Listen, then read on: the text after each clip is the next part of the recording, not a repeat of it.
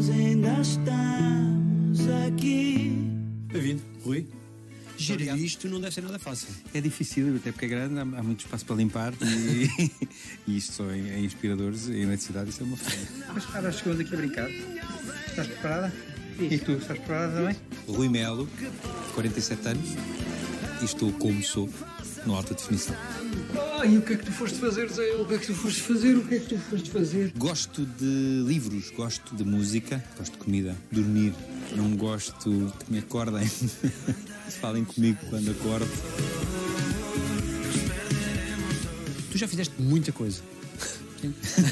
Eu já trabalhei muito como músico, como ator, como ensinador e entre outras coisas. O mal nunca vem só.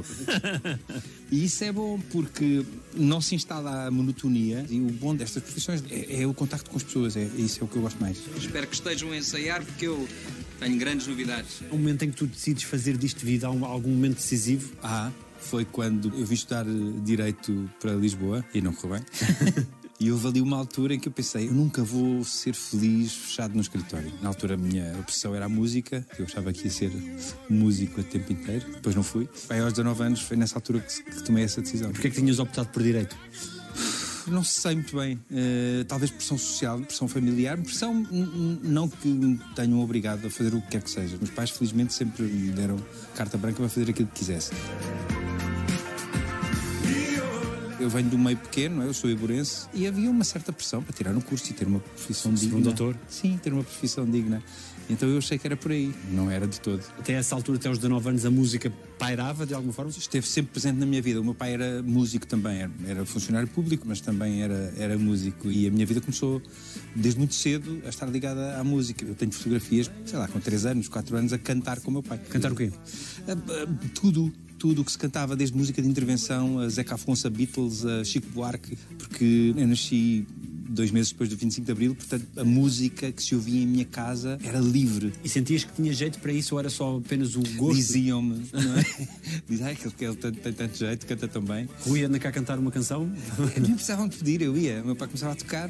Era comum haver jantares, almoços em, em minha casa, onde se juntavam várias pessoas, depois um sacava de uma guitarra, outro de um cavaquinho, era comum.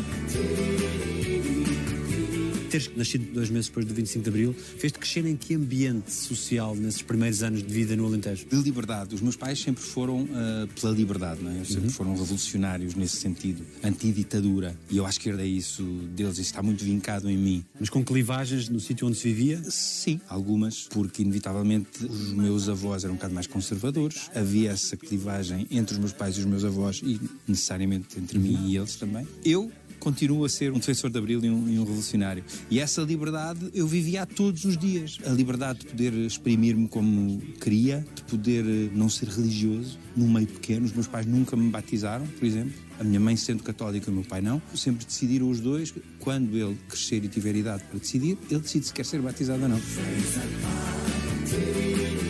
Consegues identificar os diferentes sotaques do Alentejo? Sim, sim. sim. Como, ah, é, como é que são? Há sotaques mais carregados, não é?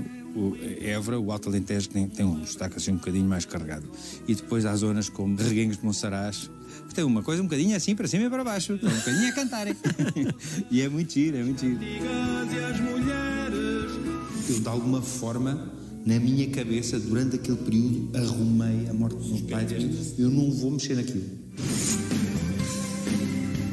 Gosto de mar, gosto de água, de mergulhar. Não gosto de intolerância. Que objetos é que te lembram da tua infância? As minhas bicicletas, era o meu meio de transporte. Os instrumentos musicais sempre muito presentes na minha casa, na minha vida. O meu primeiro instrumento foi um cavaquinho, porque era o único que me cabia nas mãos. Uma bola de futebol, que eu não tinha jeito nenhum, mas gostava. Os calções de banho, porque eu passava a vida na natação, nas piscinas. E ainda gosto muito de água. Cheira a quê a tua infância? Cheira a verão. E a fatias douradas. No verão? No verão. A minha avó uh, paterna, sempre que eu chegava a casa depois da escola e ia para a casa dela, fazia-me fatias douradas com chá de tília. Isso é uma belíssima memória de infância. Porque realmente nós esperamos o, o ano inteiro pelas fatias douradas. Não, quando se podem ser feitas. Era, era quando se quisesse. Que pessoa é que tu nunca mais viste desse tempo? E que gostavas de ver? As pessoas que já partiram, não é, da, da minha família, gostava de revê-las, gostava de lhes dar um último abraço. O meu avô, as minhas avós, uh, o meu pai, essas pessoas todas que, que, que eu gostava de, de poder abraçar outra vez. Que eram bastante presentes? Muito presentes, todos. Eram todos muito, muito presentes na minha vida. O facto de ser um meio pequeno ajuda a isso. Eu vi-os, se não todos os dias, quase todos os dias. E a quebra desses vínculos é mais dolorosa por isso? Não sei, não tenho tempo de comparação. Sei que aconteceram em, em períodos da minha vida diferentes e foram dolorosos de forma diferente, não é? Mas não tenho essa, não tenho forma de comparar. Tens alguma dimensão religiosa ou não? Zero. Tenho imenso respeito por quem é religioso e até te confesso que de alguma forma tenho inveja. Eu noto que os cristãos vivem mais em paz, estão mais apaziguados com a vida e com a morte e com essas coisas. Eu, como não acredito em nada disso, acredito que quando nós morremos, morremos e pronto, às vezes tenho esta sensação de ok, então é mesmo só isto. Enquanto os, os cristãos vivem mais apaziguados, apaziguados é a palavra. Como é que procuras mitigar a dor nas perdas? Não tendo essa dimensão. Confrontando-a. Confrontando-a, aceitando-a. É assim que se supera a dor, não é? Com terapia, falando sobre isso, verbalizando a dor. Tendo consciência da inevitabilidade das coisas. Isso ajuda-me, não é? Ou seja, se eu tiver a certeza, como tenho, de que a nossa vida é este período em que aqui estamos e depois acaba-se, e acaba-se porque é normal acabar-se, então não posso fazer nada para contrariar, não é? Não, tenho que aceitar, e é isso. E há um sentido para aquilo que neste período estamos cá a fazer? Tu encontraste o teu sentido? Vou procurando o meu sentido todos os dias. É o que eu acho que as pessoas fazem. E os objetivos mudam, acho eu. Nada é estanque. Eu acho que os nossos objetivos vão se alterando ao longo da vida. E não há nada de errado nisso. Acho que isso até pode ser maravilhoso. O que é que fica de quem vai? Ficam as boas recordações, não é? Porque nós temos a tendência também de esquecer as más. Pelo menos comigo é assim, não quero generalizar, mas acho que temos essa tendência de guardar só o que é bom de guardar. Quando falámos da primeira memória que te vinha à infância e tu te lembras de cantar com o teu pai, uhum. Na perda dele, esses são os momentos que, que permanecem? Sim, tenho as melhores recordações desses momentos. As melhores. Fui muito feliz a fazer isso com o meu pai. Ainda tens a voz dele na cabeça? Tenho, tenho. Lá está. O meu pai, sendo funcionário público, mas sendo também músico, muito preocupado com a recolha da música tradicional alentejana e com o canto, uhum. Há imensos registros, uh, áudio, há discos, C Dês, uh, uh, com ele a cantar. E de vez em quando vou lá. Portanto, pai dois em, em que canto com ele também. E de vez em quando vou lá buscar isso. Não numa perspectiva de tristeza e de melancolia. Ai, que saudades. Claro que tenho saudades do meu pai. Estranho seria não ter, mas isso não me traz uma dor profunda. Eu, não, não foi assim, eu demorei a aceitar isso, demorei a apaziguar-me com a tal dor.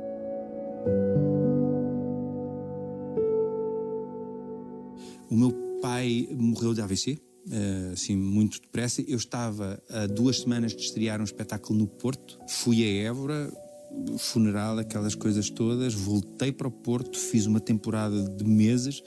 Portanto, eu, de alguma forma, na minha cabeça, durante aquele período, arrumei a morte. Suspendeste esse luto. Eu não vou mexer naquilo. Não vou mexer naquilo. E depois, quando voltei, aquilo caiu-me em cima. Caiu-me de forma violenta. Foi duro. Como é que recebeste a notícia? Por telefone, a minha irmã ligou-me a dizer-me: está a acontecer isto. Eu estava no Porto, na sala de ensaios, lembro perfeitamente do sítio onde estava, e eu disse: isso é um A V C, tenho quase certeza. Imediatamente para o hospital. Chamam uma ambulância, vão imediatamente para o hospital. Eu, entretanto, pus-me a caminho, confirmou-se uh, o A V C. Ele esteve internado uh, já em coma dois ou três dias, e depois, ao terceiro dia, uh, morreu. E quando isso volta, passado um ano? Foi uma tareia. Foi uma tareia porque é um choque de realidade. Ou seja, tu arrumas aquilo ali numa gaveta, como nós costumamos fazer com muitos dos nossos problemas. Mas há uma altura em que aquilo começa a... Uh, olhas para ali e aquilo está lá qualquer coisa a tremer. Depois, quando vais a, a abrir a gaveta, salta-te para cima. E foi exatamente isso. E o que salta é a perda, é a ausência, é o que se podia ter feito e não fez, é o quê? É a ausência. É como é que a minha vida vai ser a partir de agora. Tu estás habituado a uma série de rotinas, o que quer que seja, nem que seja aquele telefonema, pai, está tudo bem, e de repente não está. O que é que isso me causa a mim? E foi, foi uma tareia, foi, foi violento. Que respostas é que tu procuraste? Aprender a viver com essa circunstância? Sim, Lá está, porque eu aceito. Aquilo não foi uma obra divina. Foi porque o corpo dele assim decidiu. Não foi Deus que o chamou para... Não há ninguém culpado. Exatamente. Não há culpa. O que me enerva um bocadinho na religião é essa culpa que está sempre intrínseca a tudo. Aqui, no, no caso da morte do meu pai, não, não houve culpa de ninguém. Foi o corpo que não aguentou. Aconteceu. O corpo deixou de funcionar. E está tudo bem. Está tudo bem.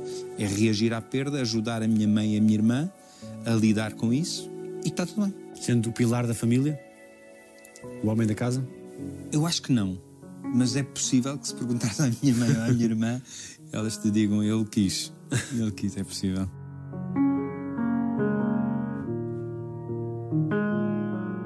Que influência é que tu sentes hoje que os teus tiveram e essa infância, e tu só mais tarde é que descobres? Em tudo. Nós somos fruto de um processo. Todas as nossas experiências, sejam boas, sejam más, transformam-nos no que somos hoje. A minha família sempre esteve muito presente nas minhas conquistas, nas minhas derrotas. Fiz natação durante muitos anos. Uhum. Os meus pais iam sempre, sempre apoiar-me. E depois, quando a minha irmã nasceu, que ela é mais nova, passou a ir também. Uma família presente. Tu, na cabeça deles, ias ser o quê? Eu acho que a minha mãe gostava que eu tivesse sido advogado. O meu pai acho que não. Acho que sempre soube que eu tinha a coisa da música, por exemplo. Isso fazia de ser popular na escola? Sim. Não digo com muito orgulho, mas, mas não? Sim. Não, mas... digo com alguma, sei lá, alguma vergonha. O facto de teres uma guitarra nas mãos e, e cantares umas coisas chama a atenção, nomeadamente nas miúdas. Sim. E, e portanto conseguias... Não me safava mal. E cantavas o quê? Cantava essencialmente música portuguesa. Para as miúdas também, para as conquistar? Sim. Resultado? Depois tive uma banda, aquelas coisas normais de liceu. Cabelo comprido, não? Não, não, não. Eu era um betinho. Ah. Era um betinho. E o que é que se revelava a tua betice? No sítio que frequentava, no tipo de, de amizades que tinha, na forma como me vestia. Aos dezanove anos, quando mudas as expectativas, mudas o rumo, isso foi de alguma forma para ti um passo atrás ou o contrário? Não, não foi um passo atrás. Porque aconteceu, como a maior parte das coisas que acontecem na minha vida, um bocado por acidente. Eu achava mesmo que ia ser músico, achava mesmo, estava com, absolutamente convicto que ia ser músico. E o que é que acontece quando eu venho para Lisboa? Recebo, nas primeiras semanas, um convite de um amigo meu de Évora, que é o Mico da Câmara Pereira, que tinha vários bares em Lisboa, e disse, olha, estou à procura de um gajo para cantar às terças-feiras no Velho Pátio de Santana, era o, era o bar dele. Tu queres? E eu... Claro que quero. Agora, qual foi o problema? Passei a tocar à noite. E a noite é incompatível com, com tudo. Foi rock and roll. Foi muito rock and roll. Cantavas o quê? Música portuguesa. Eu tinha uma banda que tocava rock dos anos oitenta. E aquilo era uma loucura. E depois, com tudo o que vinha, agarrado a isso. Acordavas a que horas? Acorda... Acordava ah, muito tarde. Houve uma fase da minha vida que eu acordava tipo às cinco da tarde. Deitava com o sol já alto. E acordava com a noite a cair. Mas na maior? Na maior. Mas houve uma altura que eu decidi que não queria mais. Eu lembro-me de pensar, eu não quero chegar aos trinta anos e estar a tocar no Chafarix, que era o bar onde tocava. E essa extroversão foi-te essencial depois para aquilo em que te tornaste? Foi um processo também, eu não era extrovertido. Eu sou uma pessoa muito tímida. Sério? É, sim, sou. Em primeiros contactos eu sou extremamente tímido, fico sem jeito. E o que é que usaste esse lado... diria, infantil, no melhor sentido do termo, da, hum. da alegria, da espontaneidade, depois naquilo que fazem, nesse primeiro olhar sobre as coisas. Eu gostei que tivesses dito infantil, porque às vezes é assim que eu me sinto, às vezes sinto-me meio pueril, meio ingênuo a olhar para as coisas. Eu tenho uma forma positiva de olhar para as coisas. Acho que a vida é uma coisa fixe. Esta é uma palavra dos anos oitenta, então já sou antigo. Bué de fixe. Bué de fixe. A vida é uma cena fixe. É uma cena muito boa de saborear. Essa forma infantil, como tu dizes, de olhar para as coisas é com deslumbramento. Eu procuro não perder isso. Seja com acontecimentos, seja com canções, seja com pessoas. Eu gosto de me deslumbrar, gosto de ficar...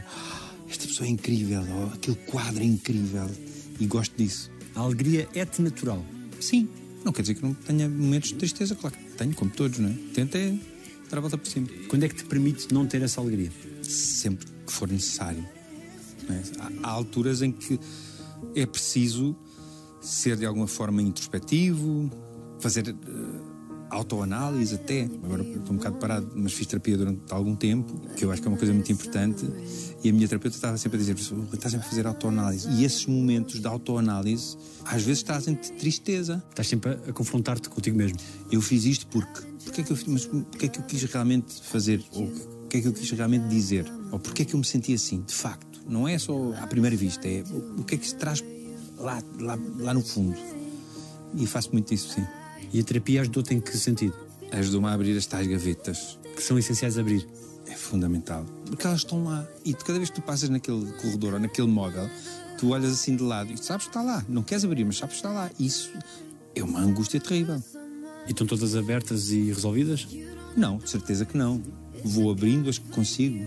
Há umas que ainda lá estão escondidinhas. Vamos deixá-las mais um tempo.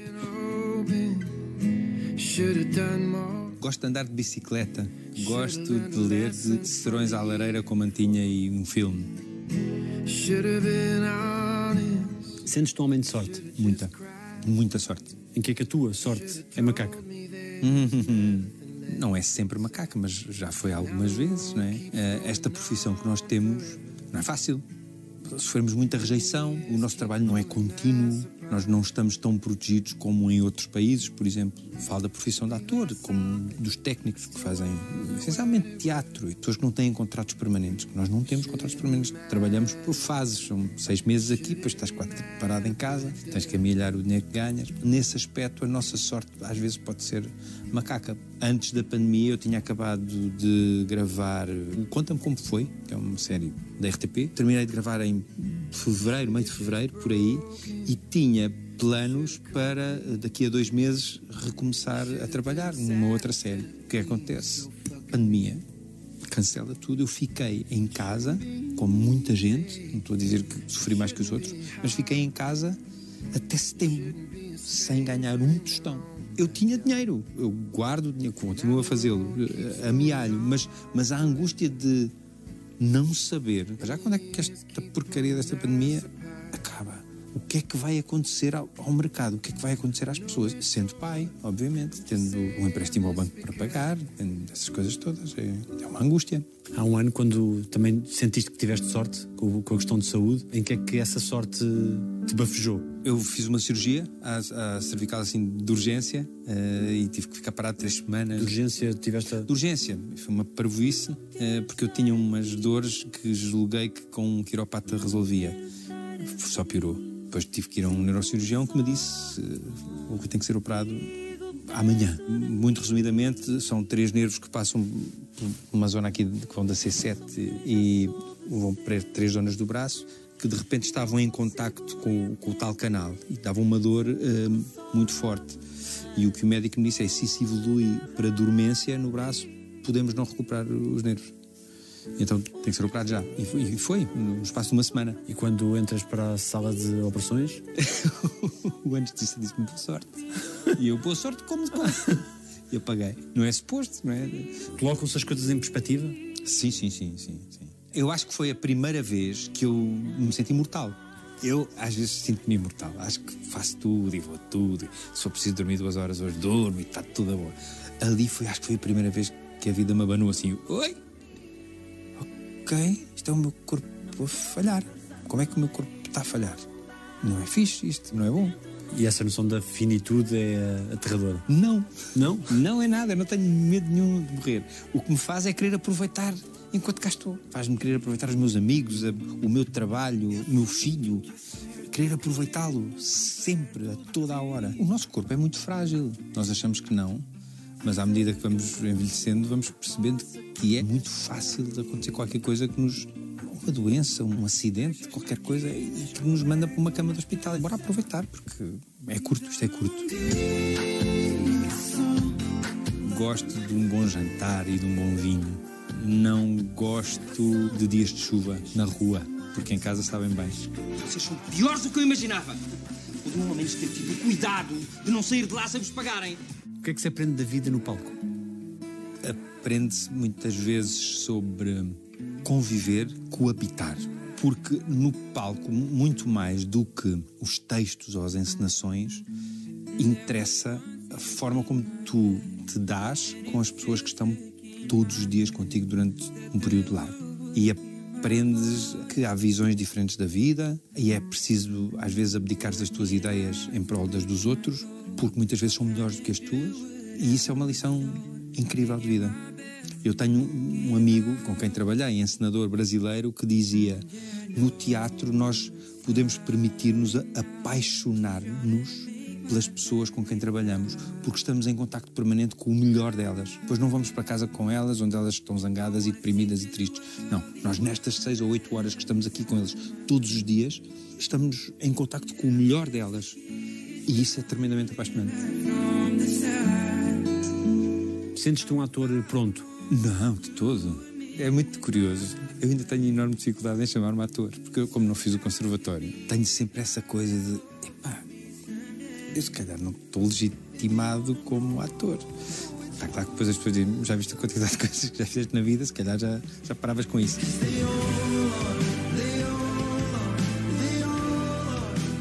Ver pessoas como o Rui de Carvalho trabalhar aqui, e com aquela idade toda, e a serenidade e a presença de espírito que ele tem, faz-me pensar: epá, ainda não cheguei àquilo, eu ainda não estou ali, quero lá chegar, mas ainda não estou. E tens hoje menos medo de falhar? Eu, quando é para me atirar, atiro-me, vou. Há muitos anos que eu digo isto. Eu, se vejo um desafio, mesmo que eu tenha medo dele, eu tomo balanço e vou a correr, e depois, mesmo que queira travar, não consigo, e às vezes esbarro contra esse desafio. Não tenho aquela coisa de ter que ser fiel a um processo ou ter que ser fiel a um método. Vou um bocado por instinto. Não sei se é bom ou se é mau, porque ao mesmo tempo também me veem sempre como aquele que se atira, e às vezes isso não serve para determinadas coisas. Mas depois a vida encarregou-se de me ensinar alguns truques, não é? E quando é que a vida te deu uma lição? Está sempre a dar. Está sempre a dar-me lições. Aprender a gerir expectativas é das coisas mais importantes que nós podemos fazer por nós próprios. Eu dou-te um exemplo muito concreto. Quando eu soube que ia ser pai, criaram-se uma série de expectativas na minha cabeça sobre o que iria ser a paternidade, que caducaram ao fim das primeiras horas de nascimento do bebê, do meu filho.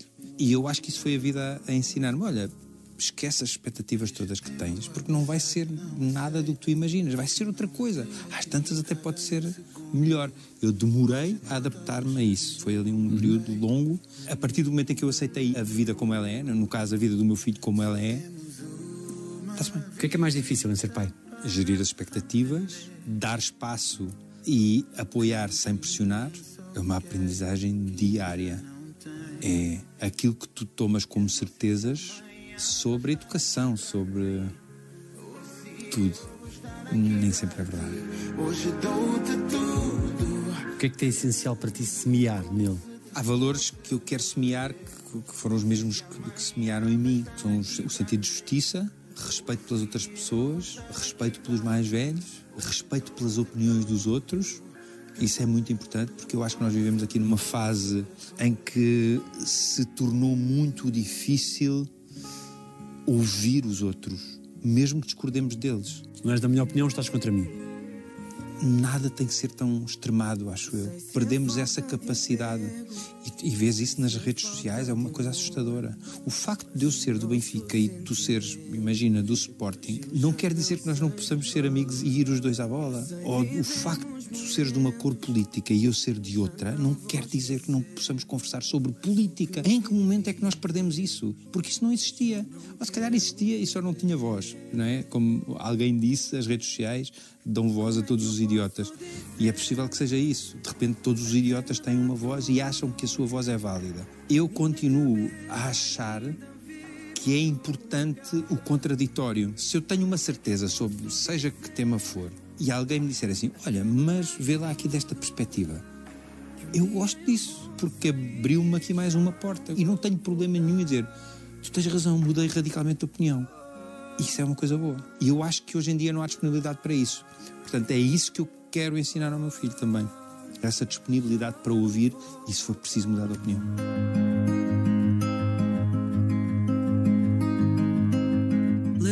Em que é que o teu filho é melhor do que tu imaginaste? Hum. Em, em, em quase tudo. É impressionante. É o miúdo mais expressivo, mais sensível que eu conheço. E eu não estava à espera disso. Eu estava à espera que ele saísse um miúdo bem comportado e que... E não, ele, ele é absolutamente livre.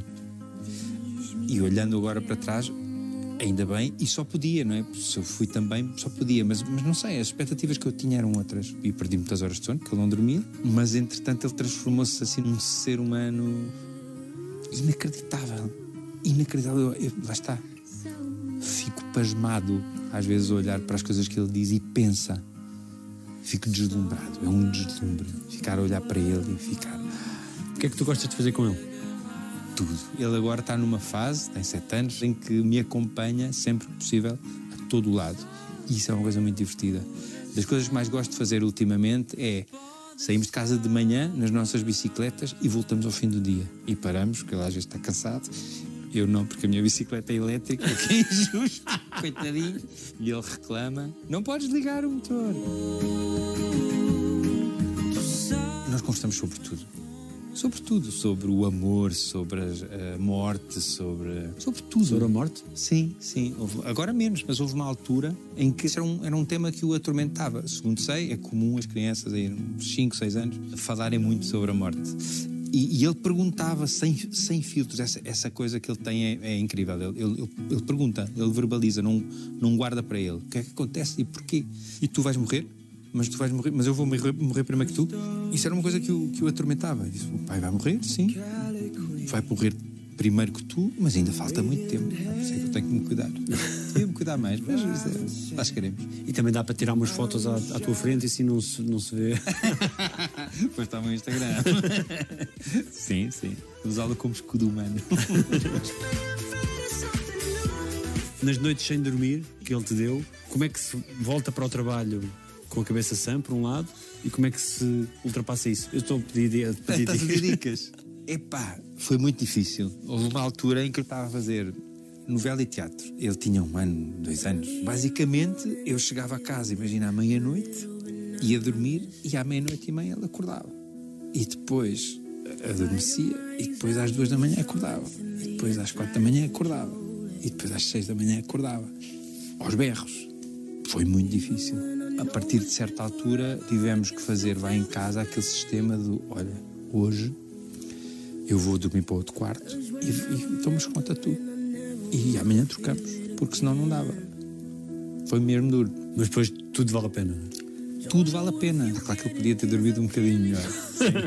Mas a, a ligação que se criou é uma coisa até meio inesperada para mim. Lá está, como sempre fui muito... livre, não pensei que me pudesse colher assim, de forma tão avassaladora. Qual foi o, o presente que ele já te deu que te colheu?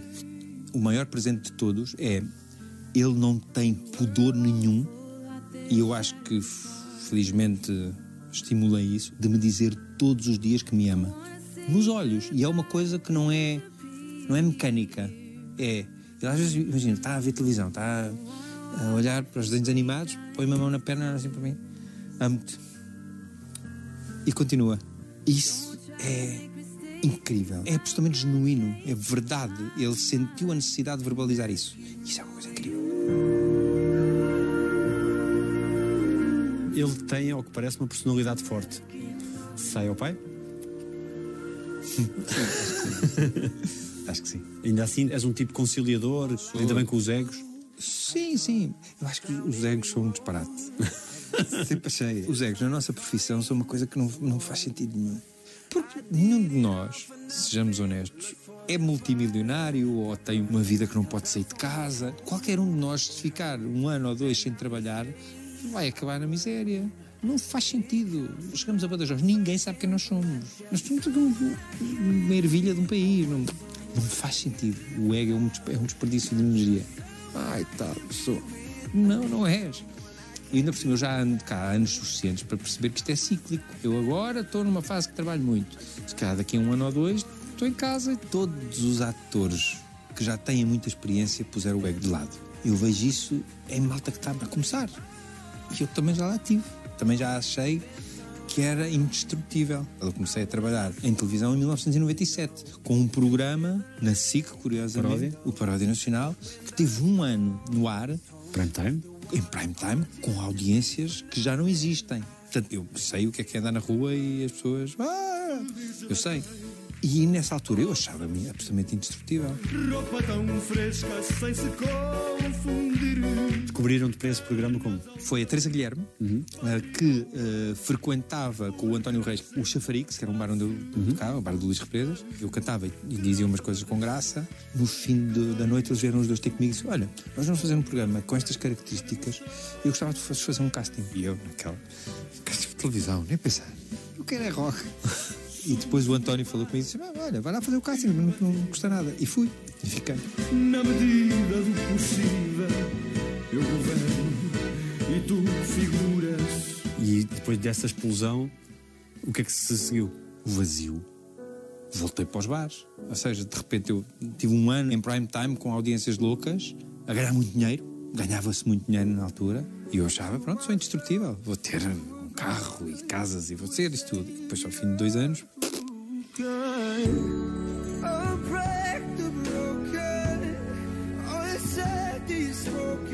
O que é que te fica dos personagens? Fica-te alguma coisa? Ficam só as memórias. Facilmente me dispo das personagens, sim. Eu tenho tido a sorte de ter personagens muito divertidas de, de fazer, seja em teatro, seja em televisão, seja uhum. em cinema. Mas tenho uma característica. Eu guardo sempre um objeto qualquer que me liga à personagem. Tenho de todos. De todos. Floribela, o que é que guardaste? Guardei um relógio.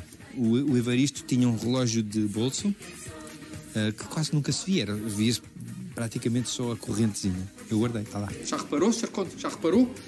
Que o senhor Coronel nunca está presente, nunca! Quando o senhor Conde mais precisa. Do Jura? Do Jura guardei uma gravata. Nós somos todos sócios do restaurante, todos. Damos todos o litro. Aqui o que é que estás a pensar? Eu não sei. Vou levar a Paula Bantuna. Ela disse que fazes massagens nos pés, não? É mentira. É mentira, ela mal arrumar. Não sei, dá-me lá mais. Mas com cuidado, cuidado para não rasgar. O que é que tem sido mais divertido aqui no Portinho? Este núcleo é incrível. Esta equipa com quem... trabalhamos todos os dias, os técnicos, as câmaras, a malta do áudio, vêm para aqui todos os dias muito cedo, saem daqui muito tarde e divertem-se connosco, riem-se connosco. É impagável. É um privilégio tu poderes vir trabalhar com aquela sensação de recreio. E é o que eu sinto aqui. Eu venho para o recreio. Foste roubar essas calças à secção de criança? Tira isso, Bernardo, tira. Calma, tiramos mais logo, calma. Não vai. Estou a brincar, estou a brincar. Tu gostas de meter aqui algumas coisas que sejam divertidas? Eu gosto de procurar no texto formas de fazer, de executar, até às vezes fisicamente, que possam ter graça. Uma reação, às vezes um silêncio, vale mais do que uma palavra. Eu gosto de procurar isso. Quando perguntas à Paula quem é o maior, tem uma comicidade na forma como tu perguntas e como ela reage, não é? Sim, quem é o maior? Já está implícito. Quem é o maior? Tens algum palpite sobre quem é a sereia? Tem. Acho que eu usei repouso. Estou a brincar. Seria épico. Seria épico. Eu, eu preciso de respirar e esse dinheiro é o meu oxigénio. Consegues respirar? Eu agora ainda vou conseguindo. O que é, que é ser ator? É estar disponível para viver uma outra vida qualquer. Com as tristezas, com as alegrias, com os amores, com os desamores. É mergulhar numa vida que não é nossa. Isso é uma coisa muito interessante. Esta depressão em que a Inês se encontra pode ter um tratamento mais eficaz, mas que às vezes é controverso. O que é que te orgulhas mais do teu percurso? Não ter desistido. Não ter desistido, porque há alturas muito difíceis. Houve alturas em que eu pensei, epá, eu vou voltar para a Évora. Lembro perfeitamente, ainda era músico, não estou feliz a fazer isto já, não quero chegar aos trinta anos e, e tocar em bares. Não sei o que é que vai acontecer da minha vida. Se calhar vou ter que voltar para a Évora com o rabinho entre as pernas. Ser bancário ou alguma coisa. Porque passa-nos pela cabeça. Não tenho a certeza que se perguntas a qualquer um dos meus colegas se já lhe passou pela cabeça de desistir, todos te respondem que sim. Quais são as tuas prioridades enquanto artista? Eu, eu ia dizer que é exclusivamente trabalhos que me estimulem, mas às vezes, se tem que ser sincero, não. Eu e, e a maior parte de nós, muitas vezes, não podemos escolher trabalho. Muitas vezes temos que aceitar aquilo que nos cai no colo, mesmo que não achemos tão interessante assim. Depois temos que ter o engenho suficiente para tentar transformar aquilo numa coisa interessante. Uhum. Eu gostava muito de poder dizer-te que não, eu só Dá-me o texto, eu vejo se me agrada e tal. Depois se não me agrada eu recuso. Não. De quando nos abraçamos ainda. Qual foi o pior dia da tua vida? Talvez o dia, o dia da morte do meu pai, provavelmente. E o melhor? O do nascimento do meu filho. Foi só alegria nesse dia? Claro que não foi só alegria. Foi pânico, foi tudo. Foi um caldeirão de emoções. Eu acho que até tive depressão pós-parto e tudo. Mas é tudo por um bem maior, é uma coisa avassaladora, é a melhor palavra que eu encontro. E o dia da partida do Bill? Foi muito duro, foi muito duro. Uh, porque teve connosco catorze anos. Quando o meu filho nasceu, o Tobias já existia, né? Portanto, foi muito duro, foi muito duro ter, ter que eu eutanasiar um, um, um cão, porque ele já não... É, foi, foi uma dureza. Foste tu que foste? Sim. Foi muito difícil. Tomar a decisão é uma coisa horrível. Mas depois de tomares a decisão, acontece a ação, não é? Leva-lo para um consultório onde alguém, um enfermeiro, chega com uma seringa e ficas à espera que ele pare de respirar. Ah, uma coisa... Não quero outro cão na vida. Pela dependência emocional que se tem. Porque o meu cão é o Tobias. Percebe? Não quero um cão de substituição.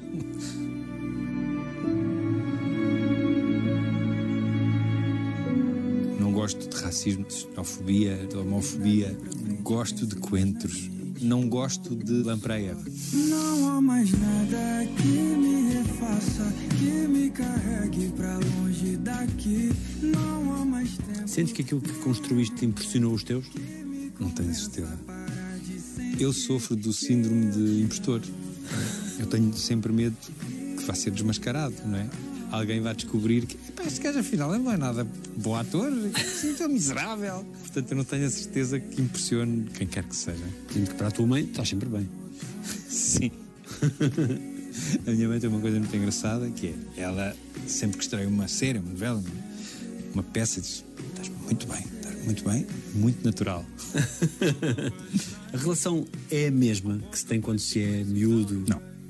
O que é que muda?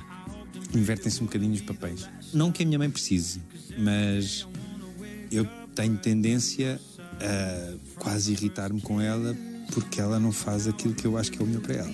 Invertem-se os papéis. O que é que a tua mãe já te disse que tu não esqueces? Que tem muito orgulho em mim. Isso é uma coisa muito bonita de, de se ouvir. Alguém de quem tu gostas dizer que tenho muito orgulho em ti. Foi bom. E com a tua irmã, como é que foi sendo a relação ao longo dos anos? A relação com a minha irmã é, é ótima.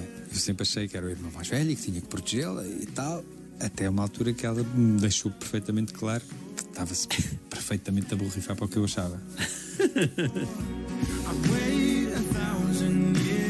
O que é que sentes falta na vida? De mais descanso, porque eu acho que nós todos... E, e falo mesmo de todos, não só nesta profissão. Acho que trabalhamos demais. Acho que nós trabalhamos horas a mais. A vida é muito trabalho. É demasiado trabalho. Acho que nós, de facto, devíamos ter semanas de três ou quatro dias e esses três ou quatro dias serem seis horas de trabalho. E depois está bom. Não é possível, não é? Eu tenho a noção, é muito utópico, mas uma vida boa seria isso. Mais tempo para estarmos com as pessoas de quem gostamos, menos tempo dedicado às obrigações e, e mais ao ócio e ao lazer. Alguém te deve um pedido de desculpas? Hum. Não. Tu pediste desculpa a todas as pessoas a quem querias pedir? Estás zangado com alguém? Não.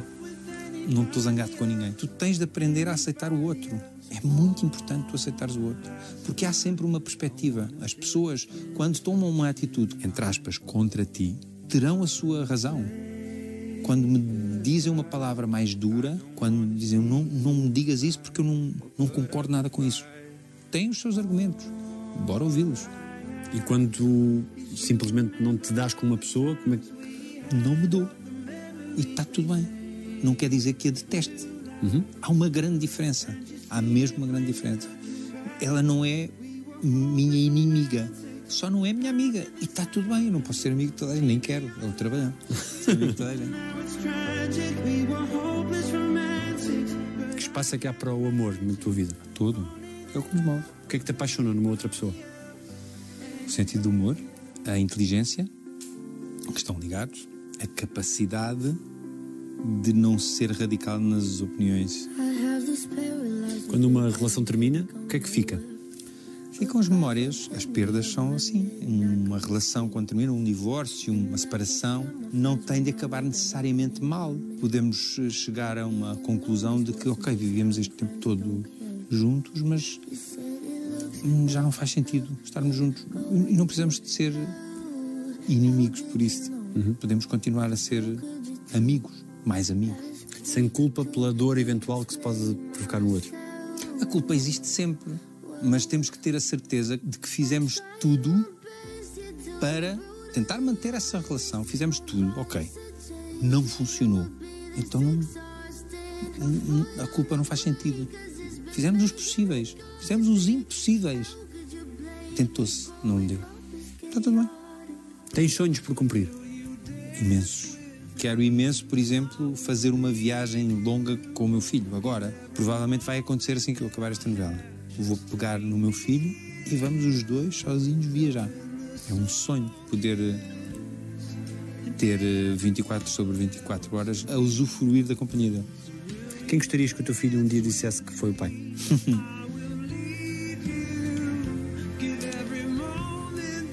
hum.